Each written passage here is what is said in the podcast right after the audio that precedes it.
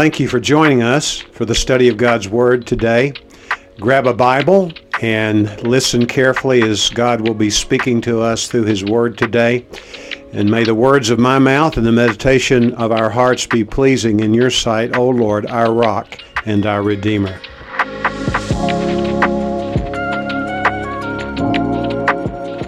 Please take your Bible and turn with me to the book of Proverbs. If you're not familiar with its whereabouts and you have an actual book in your hand, just turn about halfway. If you're in the Psalms, turn right. It'll be a little further the next book over. And we're looking as our primary verse today, the 14th verse of Proverbs chapter 14. This is the way it reads in the English Standard Version. The backslider in heart will be filled with the fruit of his ways. The New American Standard Bible says the backslider in heart will have his fill of his ways. In the last part, in the ESV says of 1414 of Proverbs, a good man will be filled with the fruit of his ways. We have since Pentecost been looking at the person and work of the Holy Spirit of God. We know He's a person, He's not some impersonal force. We know He is God. That's based on what Jesus Himself says about Holy Spirit. We also know that He comes to indwell us. The moment that you receive Christ as your Lord and Savior, Holy Spirit comes to indwell you instantaneously. You become the temple of the Holy Spirit who is in you, whom you have from God, and you are no longer your own. You belong to God as a result. And the Holy Spirit's presence is evidence that we are people who belong to God. And so, as we consider this matter of Holy Spirit, His person, His work, we discover that he is the one who em- enables us to grow. We had one verse last week which was the primary text for the message. Found in 2 Peter chapter 3 verse 18, the final verse of that wonderful epistle begins this way. Grow in the grace and knowledge of our Lord and Savior Jesus Christ. What we learned was the verb in interpreted simply by the word grow, actually means keep on growing in the grace and knowledge of our Lord and Savior, Jesus Christ. We will never outgrow the need to grow in our walk with the Lord. And that is very encouraging to me because I keep falling short along the way, and perhaps you do too. I'm one who is acquainted with backsliding. You might say, what does that mean? It means exactly what it says sliding back. And a person, in order to backslide, had to at some point in his or her life be making progress. Namely, a person in whom the Spirit of God lives and gave us the push and the leadership to grow. Sometimes we stop growing. Anybody have had here have have you had that kind of experience from time to time? Well, you're part of a large group of people. And today what we want to do is we want to learn how to reverse backsliding if we're in a state of backsliding, not following the Lord or His Spirit, but following our own selfish desires. We want to learn that, or how to prevent it if we are currently walking after the Lord. So, this is great passage of Scripture and associated passages. We will never lack for the stimulus. If we know Jesus, because of the presence of Holy Spirit in our lives, we will never lack for a stimulus because listen to his words. They're found in the book of Ezekiel in the Old Testament. God speaks, He says, I will put my spirit in you, and I will cause you to follow my statutes and to obey my rules. In other words, Holy Spirit's presence in you and me, which became our possession as we became His possession when we gave our lives to Jesus, Holy Spirit's presence ensures that we're not going to be backslidden forever if we know Him. He's going to liberate us, and maybe today will be that liberation in your deliberation of what the Scripture says about walking with the Lord. He will stimulate you, He will also empower you. I love this particular aspect of the Holy Spirit's work. The Holy Spirit inspired Paul to write these words in the book of Romans 15 13. Now may the God of hope fill you with all joy and peace in believing, so that you may abound in hope by the power of the Holy Spirit. Perhaps you remember what Isaiah wrote in the 40th chapter. He was writing to some people who were weary, and he says to them, When you get weary, mount up with wings like the eagles and run and not grow weary and walk and not faint. And you know how that's accomplished, Isaiah would say? It's accomplished by our being in that dependent relationship upon God, the Father, the Son, and the Holy Spirit. And He will help you to go forward instead of to languish in the backwaters of your own selfishness and the difficulties that come in addition to that when you follow the Lord Jesus Christ. We have some adversaries, don't we? The most notable of which is Satan. The Bible calls him our adversary in the book of 1 Peter chapter 5, 8. He's like a roaring lion seeking someone to devour. And then there's the world. The world is made up of three particular segments. It's the love of the flesh, and the love of that what our eyes see and a desire that we have innately that we might be our own bosses and be proud pride the lust of the eyes which means desiring things that don't belong to us or we're not people who need those things to find our fulfillment and the lust of the flesh has to do with sexual sin like we read just earlier but also, it's much more than that. Hopefully, you got that when you read with Jesus as he gave us that reading today. So, we are people who have certainly the power to overcome when we're stagnant in our walk. I would imagine there's more than one person here. And you just want to heave a big sigh right now. You're thinking, I don't know if I can do this. I don't know if I can keep up walking in the Spirit. I have so many things tugging at me for my attention. So many temptations come my way. Well, understand that those things tugging at you and those things that are stymieing your growth in the Lord are not only limited to the devil and the world, which he is the ruler of, but also of your flesh. And what I believe the Scripture teaches us is that our biggest foe is not the devil. Our biggest foe is not his domain, the domain of darkness, otherwise known as the world, and talked about in the book of 1 John, chapter 2. But it's our own flesh, which raises a very important question. What does that mean? Well, the word flesh is a word which means this My personality, Mike Woods, apart from the renewing and controlling influence of the Holy Spirit of God. It's my own tendency to do what I want to do as opposed to what God wants me to do.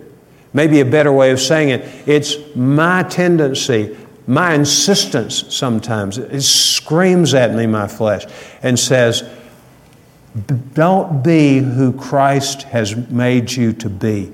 Be yourself instead of being a man who is dependent solely upon the Holy Spirit of God. We read that opening verse in the book of Galatians in our passage, Galatians 5:16. Walk by the Spirit, and you will not satisfy or gratify the desires of what? The flesh. My selfishness. All those expressions in chapter 5 of the flesh are expressions of my own selfishness. It's about me. I'm the center of all those kinds of attitudes and actions.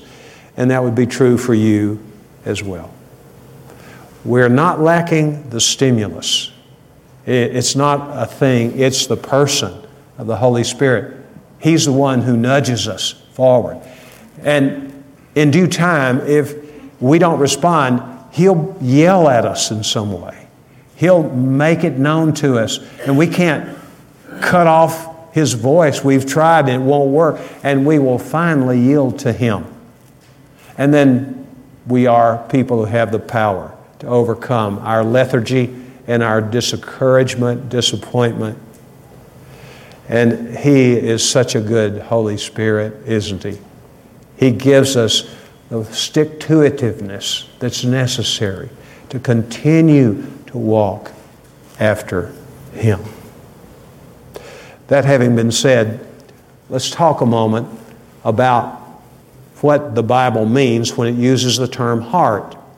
As Westerners, what we think of, probably you do, I know I do, when I first think of matters of the heart, I think about emotions. Are you glad that you have a wide range of emotions? I like happy emotions. I don't particularly care for down kind of depressing emotions, and the range of emotions run a large gamut, don't they? And we know all of those things. And that is one aspect of the heart, according to the Bible. But it's far from the only one. The other two are the mind and the will. Allow me to make reference to this. In the book of Mark, chapter 2, verse 6, you remember the story? Jesus is teaching in his home base of Capernaum, and all of a sudden there's a commotion overhead, and the sod starts falling through the roof, and all of a sudden there's the movement of those beams that keep the sod intact on the roof, and there's a man being let down from the roof by his four friends who have brought him to Jesus. This man is a paraplegic, probably. He is paralyzed, and he couldn't even get himself to the place where Jesus was teaching and healing. And his buds brought him there, and lo and behold, what did Jesus see? He saw a man who had an appointment with him. And what did he say to the man? He said, My son, your sins are forgiven.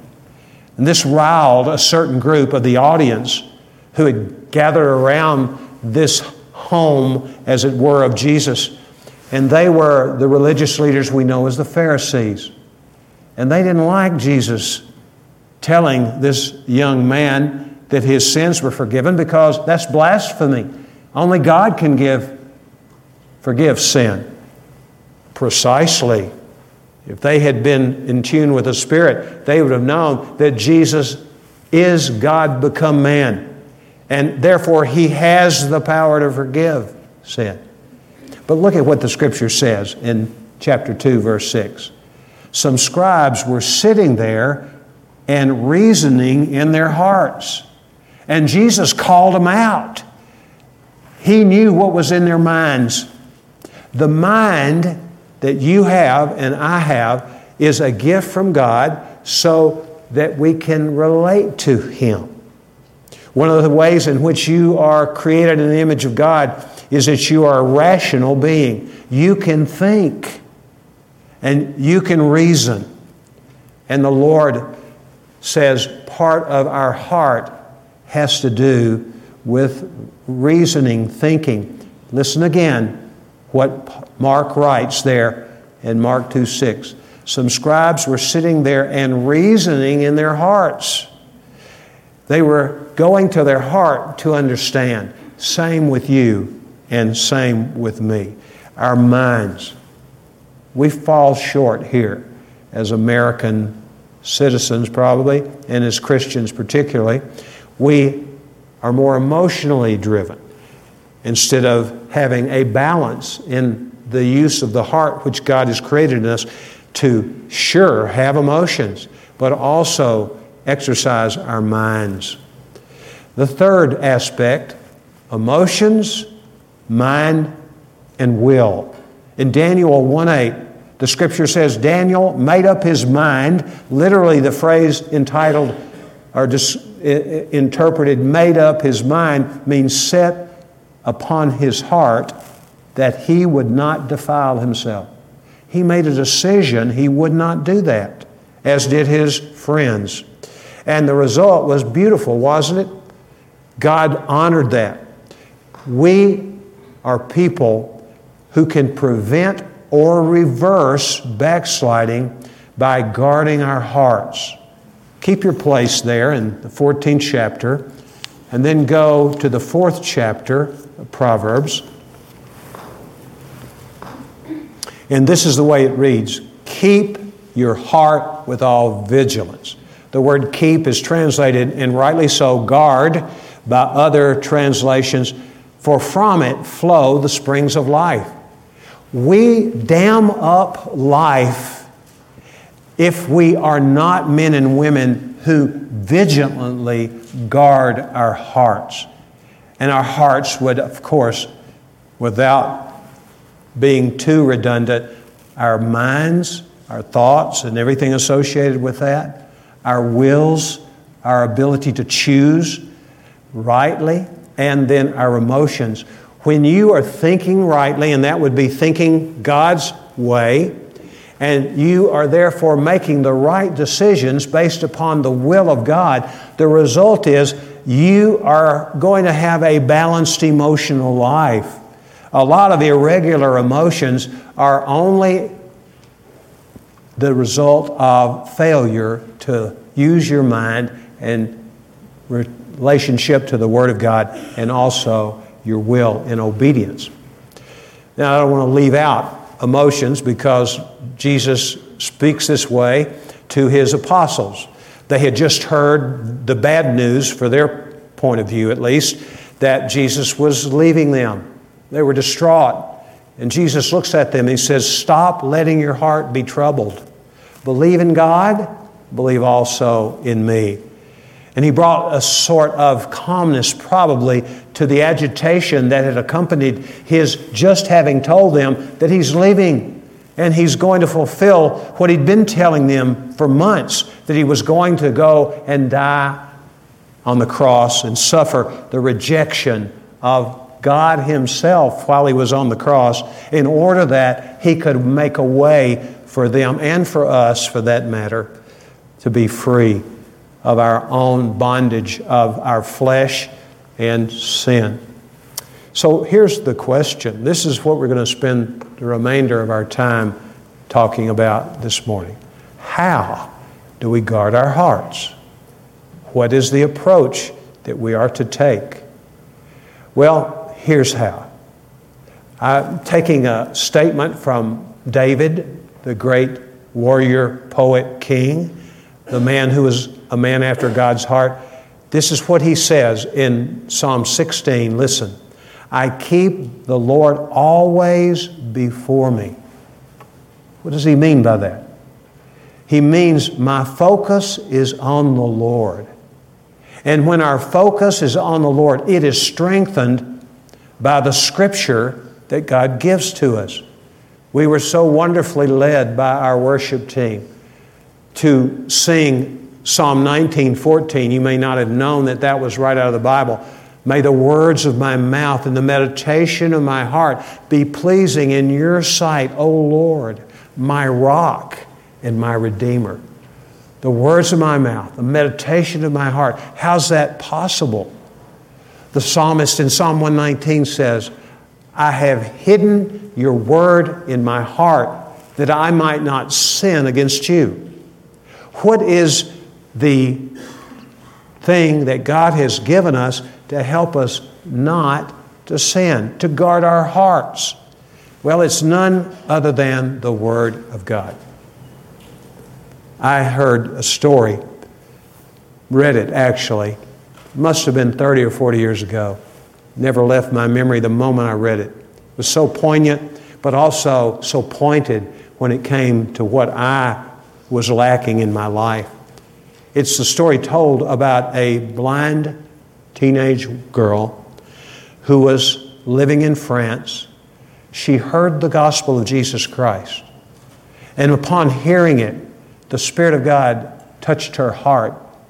And she was moved to give her life to Christ. And immediately, she wanted to read the Bible. Already, she was fluent in Braille. And someone heard about her conversion and her desire to have a copy of the scripture in Braille, got that to her, and she could not do anything else in any spare time that she had but to read the Word of God. She was a woman whose mind was saturated with the Word of God. She hid God's Word in her heart. And the word hid there in Psalm 119 11, which says, Your Word I've hidden my heart that I might not sin against you, really is the idea of treasuring something. Treasuring, cherishing something. She cherished the Word of God. She read the Word of God with her fingers until she had such thick calluses, she could no longer feel the Bible when she would read the words of the Bible. Not to be outdone, she took the Braille and she began to read it with her lips. And she read it with her lips and read it with her lips.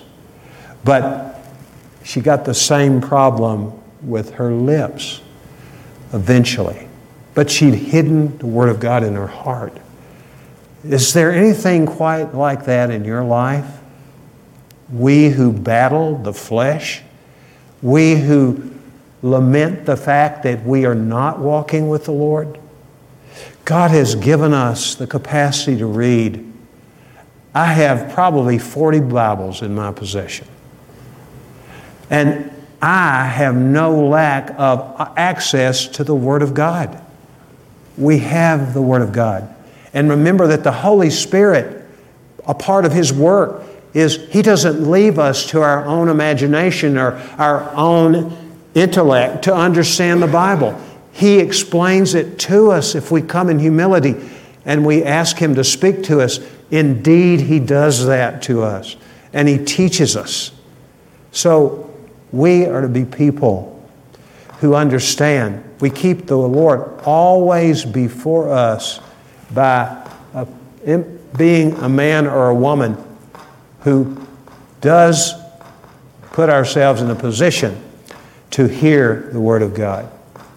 Another verse that stands out, and I know many of you already thought of this when it comes to God's Word. In Joshua chapter 1, verse 8, the Bible says, do not let this book of the law depart from your mouth, but meditate on it day and night, so that you may be careful to do everything written in it. Then you'll be prosperous and successful. To meditate means to talk to yourself, really, about something. And it also was used, for instance, to describe the chewing of the cud by a cow as that cow ingested and digested the food and making it necessary and helpful for the health and growth of that animal. We are told if we meditate on God's day, word day and night with the clear view of keeping it, what God says to us, the good news is that we will be people who are prosperous and successful. Now, I don't think I need to say this to this group because I've said it many times before regarding this verse. This does not promise material prosperity. It's something much more valuable than that. Something money can't buy. It's the peace that God gives us that passes all understanding that's in our heart. And it doesn't mean that God will not bless you if you obey Him in material ways, even. But that's not the motive for being a person who meditates on God's Word and speaks God's Word. The motive is to fix us up so that we can fulfill our intended purpose, and that is to glorify God. Our thinking, our speaking, all the things that we choose, and even our emotions as we guard our heart by being men and women who keep the Lord always before us as we meditate on His Word day and night and are careful to keep it. Dallas Willard is a man whom I never met, but I have been blessed to be taught by him through some of his writings. And his statement about this is very significant in light of the fact that not only was he a giant in his walk with Christ, but before he was a giant in his field of study, he was one who practiced what he preached when he would tell people this statement. He would say, I often tell people that Joshua 1.8 is worth more than any college education. And you say, Well, that's a good sign he was not an educator. I'm sorry. He was the chairman of the Department of Philosophy at the University of Southern California. Not just any university, a world class university, and a not Christian school. He was a definite disciple of the Lord Jesus Christ. And he said the memorizing of Joshua 1 8 and the application of Joshua 1 8 was more important than having a daily quiet time. And when I read that the first time, I said, wait a minute, Dr. Willard.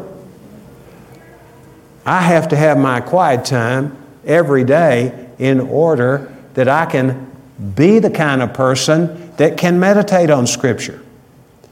But then the more I pondered that and the longer I lived after first reading that, something that began to creep into my quiet time began to say, Dallas Willard is right.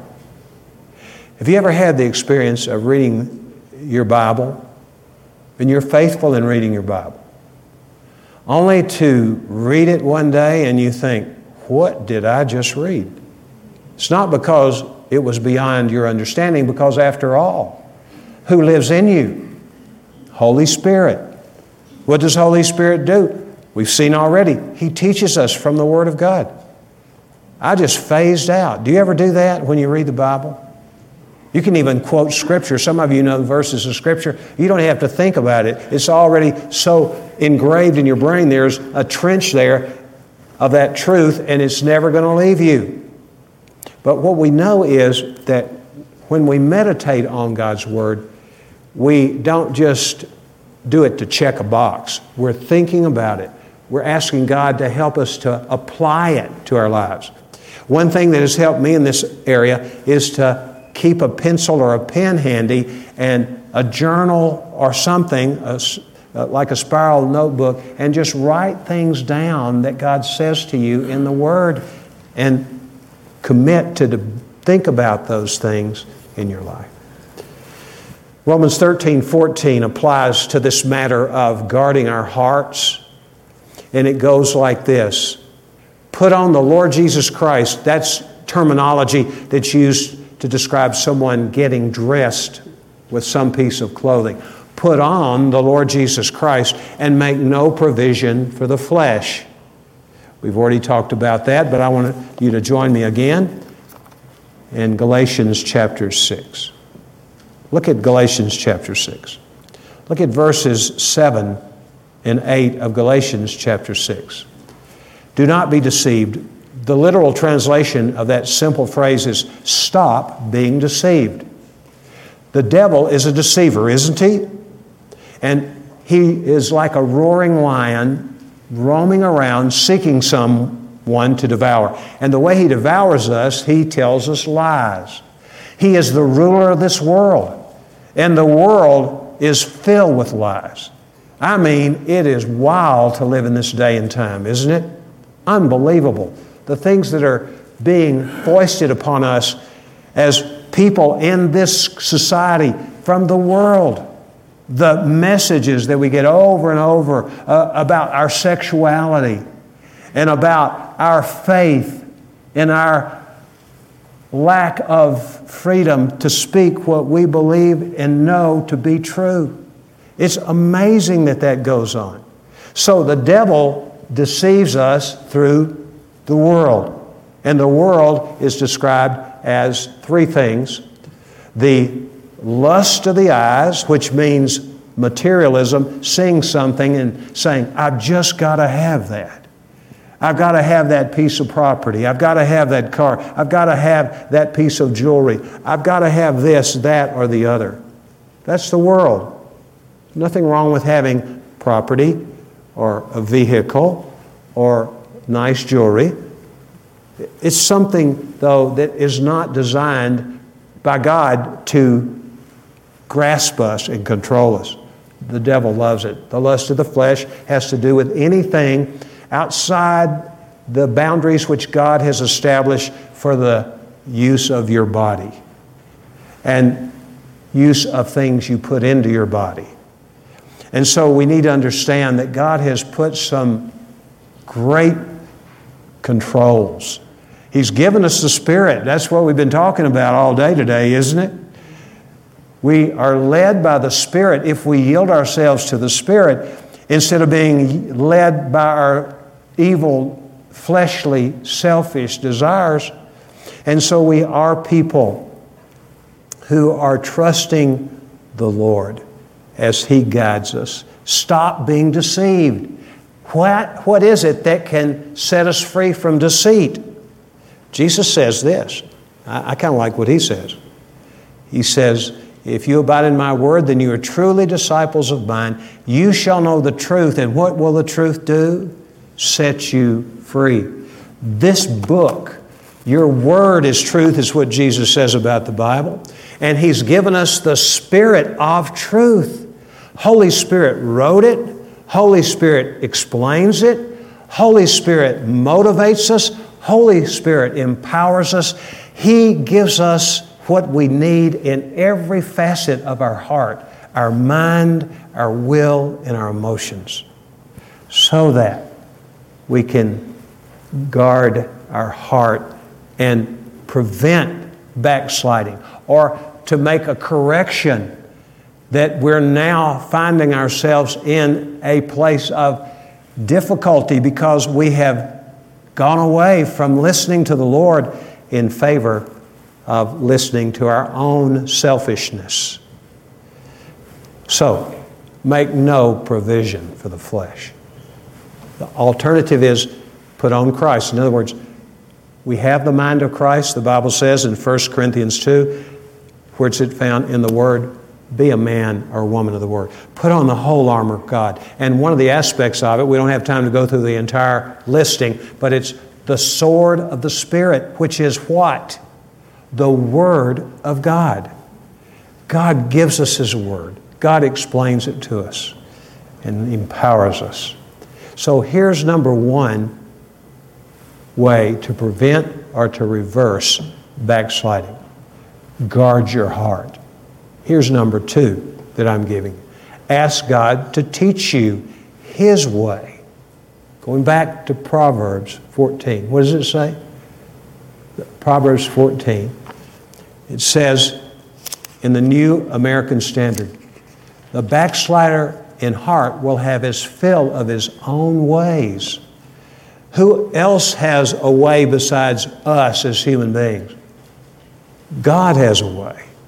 And the book of Proverbs, chapter 3, verse 5 and 6, most of you here could probably quote that verse or those two verses. Trust in the Lord with all your heart and do not lean on your own understanding. In all your ways, acknowledge Him. The word acknowledge literally is the word know in the language of the Old Testament. Know His ways. And what will He do? He will make our paths straight. He will help us to follow the Spirit of God. God is the one who gives us the wisdom we need. And we need to learn to ask Him, teach us. Teach us, Holy Spirit. And the Bible says, this is the word of God through David. David's speaking to God. He, he spoke the Spirit, by the way, and about the Holy Spirit. He says, Teach me to do your will, for you are my God. Let your good spirit do what? Lead me on level ground. Only a Middle Easterner in that region of the world could have understood the importance of level ground. No paved highways, a lot of ups and downs, rough terrain. He was not talking about physical leadership, though. He was talking about spiritual leadership, and the crags and the holes were greater of David's own making. And he said, Teach me, Lord, to do your will, and let your good spirit lead me on level ground. And he says in Psalm 86, beginning with verse 1, he said, 11, 86, 11 rather, he says, Lord, teach me your way, that I may walk in your truth. Unite my heart to fear your name. And God speaks through David again in another psalm, 32 8. God speaks, I will teach you and guide you in the way you should go. I will counsel you with my eye upon you.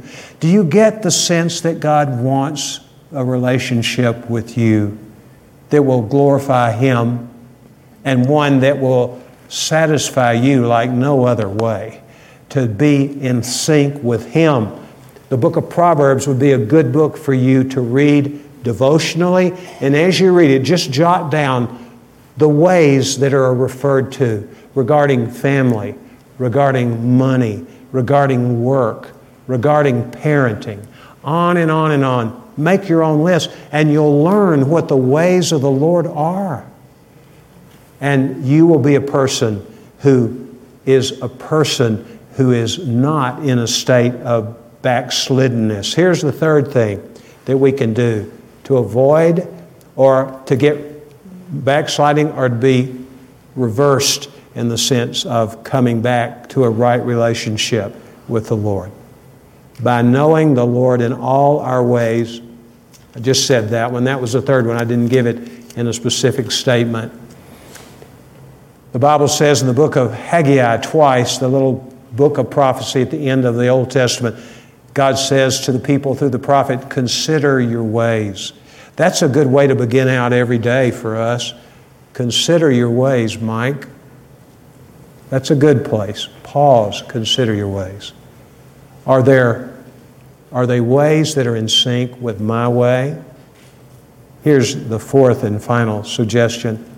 By finding a friend to walk through life with you who has the same heart goals. Once you've established that you have the right heart goal, and then you need companionship. We all know the verse which talks about this in the book of Ecclesiastes, chapter 4 two are better than one. And then as Solomon works his way through that passage, in writing it under inspiration of the Holy Spirit, he says this. He says, A cord of three strands is not easily broken. What does that mean? Me, a friend who is closer than a brother in this life, and Jesus Himself. Jesus is the one that unites us in such a way that we have this kind of friendship and we have someone who cares more about the Lord than about us, but cares deeply about us because he cares that much about the Lord and he loves us because we're brothers or sisters in Christ. In 2 Timothy chapter 2, Paul writes these words. He says, If a man cleanses himself from these matters, or these things, it would be things that would separate us from God, things that are fleshly, he goes on to say that person will, will be a person who is useful to the master, namely to Jesus. Useful to the master, set apart for God's glory. I'm interpreting a little bit there. And then he says, what you need to do is you need to follow Christ along with a group of other people who have the same heart for God.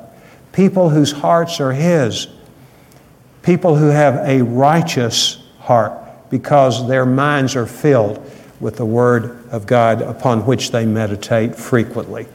So we need to find such a friend. Uzziah is one of the great kings of Judah. And his story is told in the 26th chapter of Second Chronicles. He had the second longest reign of any king of Judah. His great grandson was one who had a longer reign. It's interesting that he, this other, this other one, who had a hard, harder and longer reign, his name was Manasseh, and he was the most wicked of all the kings of Judah.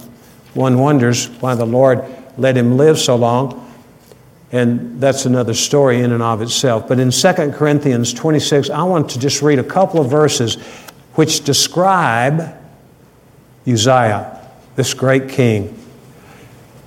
In 2 Chronicles 26, the Bible says, Uzziah, in verse, this is verse 5 of chapter 26, chapter 26 of 2 Chronicles. Uzziah set himself to seek God in the days of Zechariah, who instructed him in the fear of God. And as long as he sought the Lord, God made him prosper. Allow me to stop here just a moment and draw your attention to a couple of things in this statement about Uzziah. He set himself to seek God in the days of Zechariah. And what did Zechariah do? He instructed him in the law of the Lord. It was the influence of Zechariah, probably the prophet Zechariah. It was his influence that stimulated this king Uzziah to set himself to seek God. And the outcome is clear here.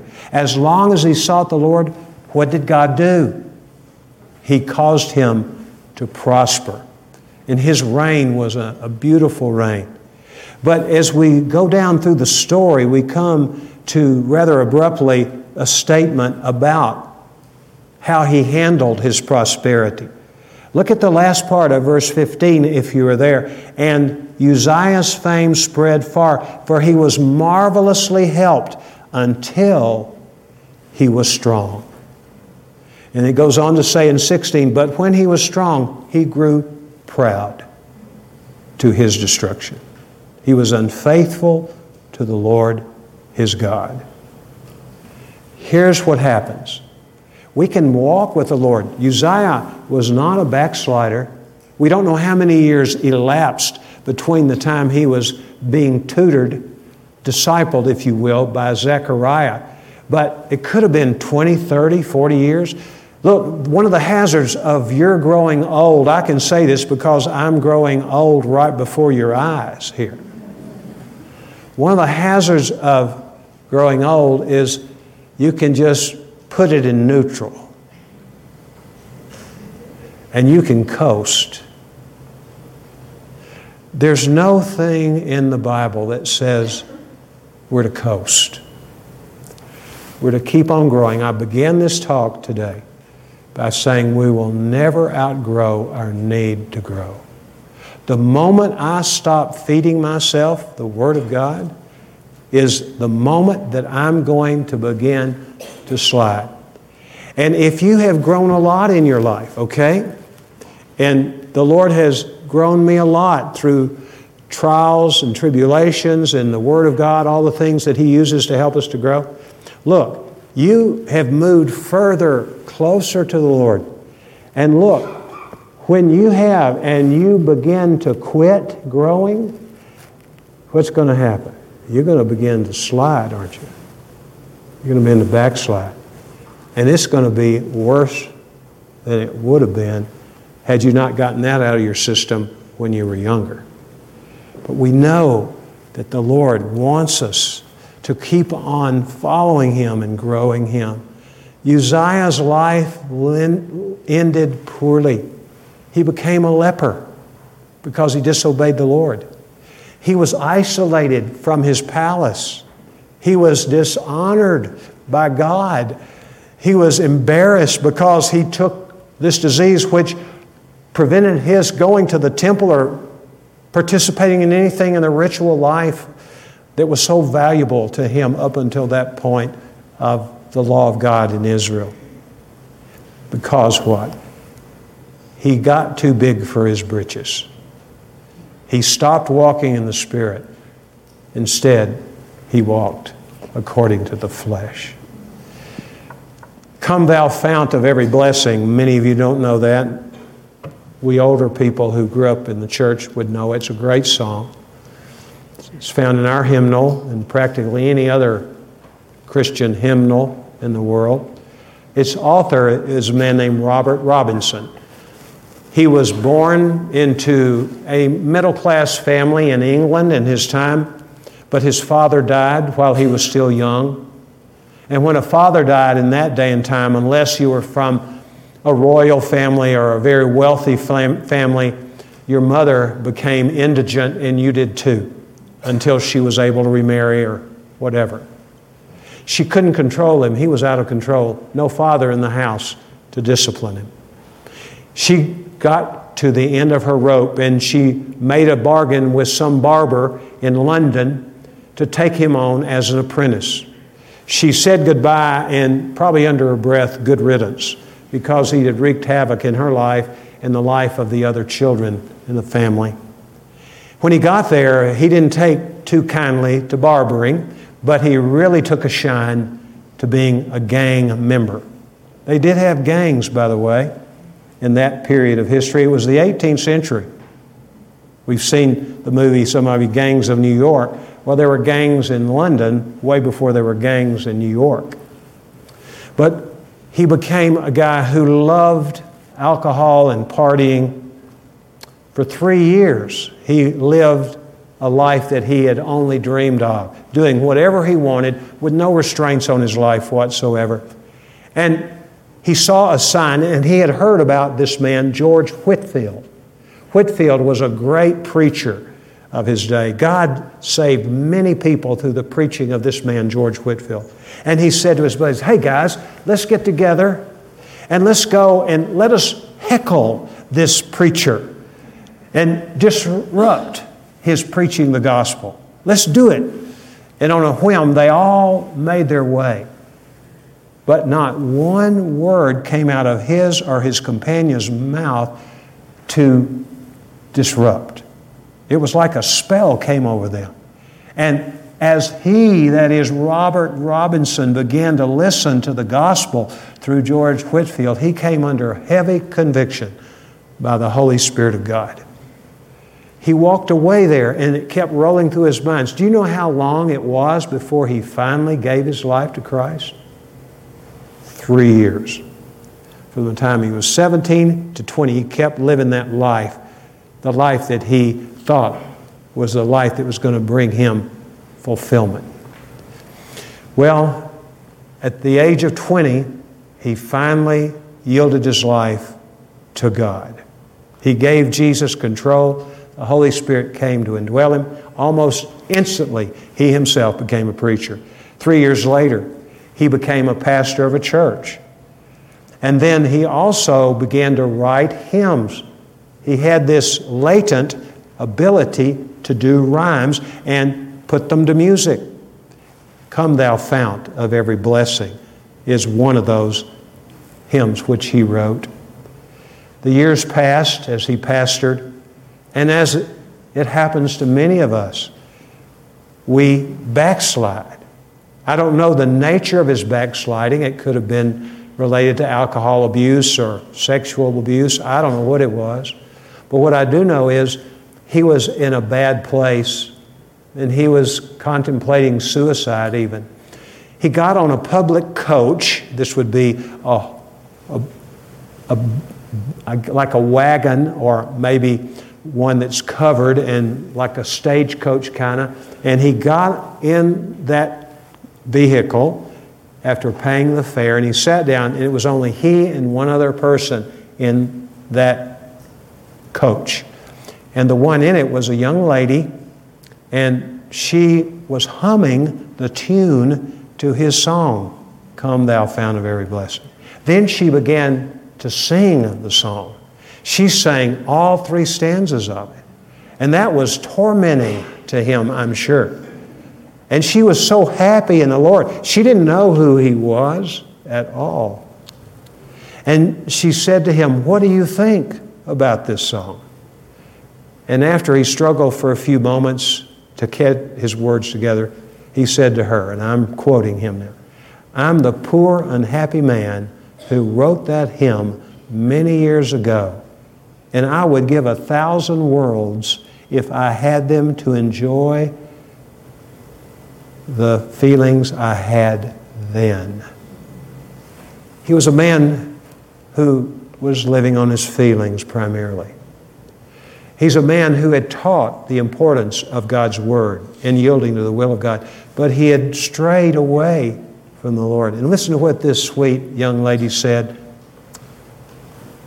She said, Sir, the streams of mercies, mercy are still flowing.